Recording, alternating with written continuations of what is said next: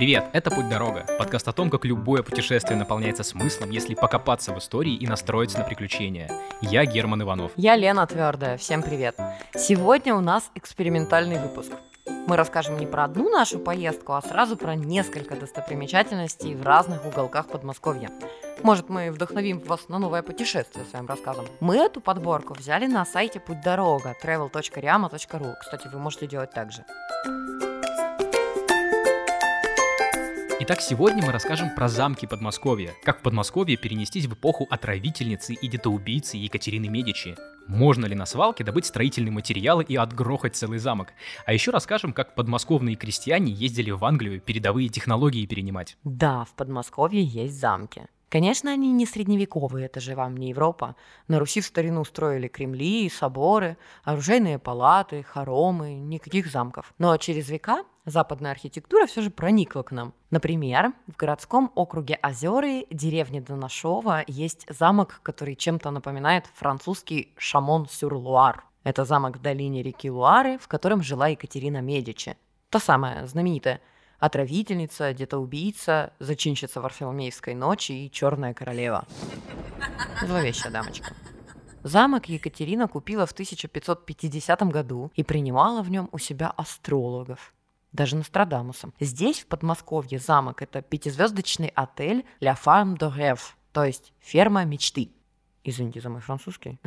Чем-то он напоминает этот замок. Архитектуру французского, там витражные окна, внутри антикварная мебель, камины, а еще там есть соляная пещера и неподалеку сафари-парк. Из Москвы до отеля можно добраться на машине, это займет около двух с половиной часов. Имеет смысл, конечно, только если вы в сам отель едете отдыхать. Специально не надо. Другая эксцентричная постройка – замок в Балашихе. Его отгрохал инженер Александр Пузанов, смешал разные стили, эпохи и культуры. Окна украсил египетскими масками, деревянные рамы сделал похожими на ветви, одна из башен у него с горгульями. Кстати, знаете, что горгульи это не просто для красоты или устрашения. Это водосточные желоба, и само название горгулья, звукоподражательное, как будто вода стекает и булькает. А Пузанов вообще дядька интересный, он многие предметы и материалы для замка добыл на барахолках и свалках. Говорит, что люди выкидывают настоящие артефакты или продают их за бесценок. Внутри замка все отделано старинным кирпичом и крымским ракушечником. На полу гостиной выложен календарь майя, а в одну из стен коридора вшита часть надгробия. Просто так в замок не попасть, это частная территория. Но на него можно посмотреть снаружи, он находится в Балашихе в Никольско-Архангельском микрорайоне. Адрес улица 6 линия 2. Из Москвы ехать недалеко, минут 45 на машине по шоссе энтузиастов. Можно и на электричке с Курского вокзала до станции Никольская. Кому еще лавры средневековых феодалов не давали покоя?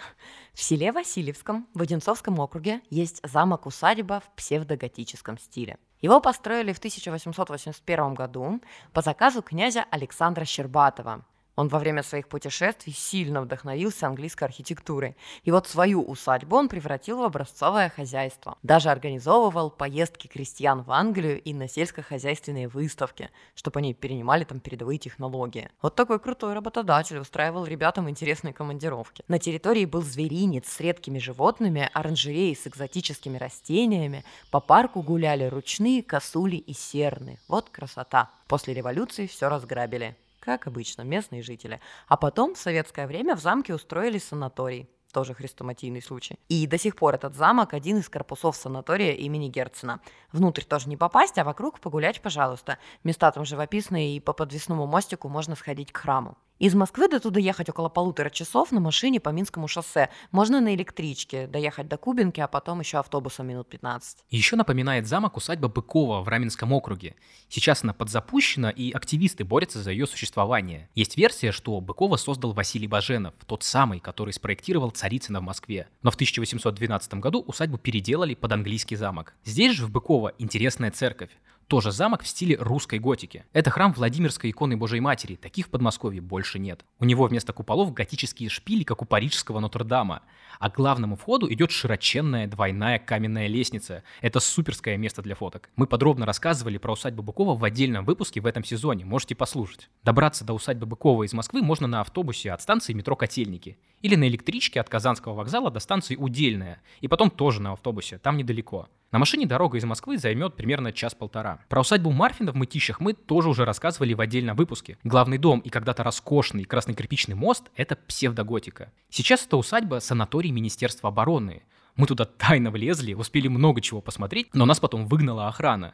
Если вы этот выпуск не слушали, найдите его, он в зимнем сезоне. Добраться до усадьбы из Москвы можно прямым автобусом от метро Алтуфьево. На машине тоже около часа по Дмитровскому шоссе. И напоследок еще один гостиничный комплекс. Он находится в Раменском округе в поселке Кратово, а называется Креатова. Ну, такая игра слов. Во-первых, там очень красивая территория. Один забор вокруг чего стоит, и въездные ворота очень красивые. А внутри регулярный парк с садом камней и античными скульптурами. Посреди этого природного великолепия замок с резьбой по дереву и витражами, и это называется псевдорусская архитектура, такой замок-теремок. В Креатово из Москвы можно добраться часа за полтора на машине по Егорьевскому шоссе. Вот такой у нас сегодня получился необычный выпуск «Путеводитель». Расскажите нам, как вам такой формат? Общаться с нами проще всего в соцсетях. Например, у нас есть Инстаграм travel.riama.ru. Точно такой же адрес у сайта «Путь дорога». Там можно узнать, как интересно провести время в Подмосковье. А мы заканчиваем наш выпуск. Это был подкаст «Путь дорога». Подписывайтесь на нас в Яндекс Музыке, Кастбоксе, Google подкастах. Свои комментарии вы можете оставить в Apple подкастах и во Вконтакте. И не забывайте рассказывать про наш подкаст своим друзьям.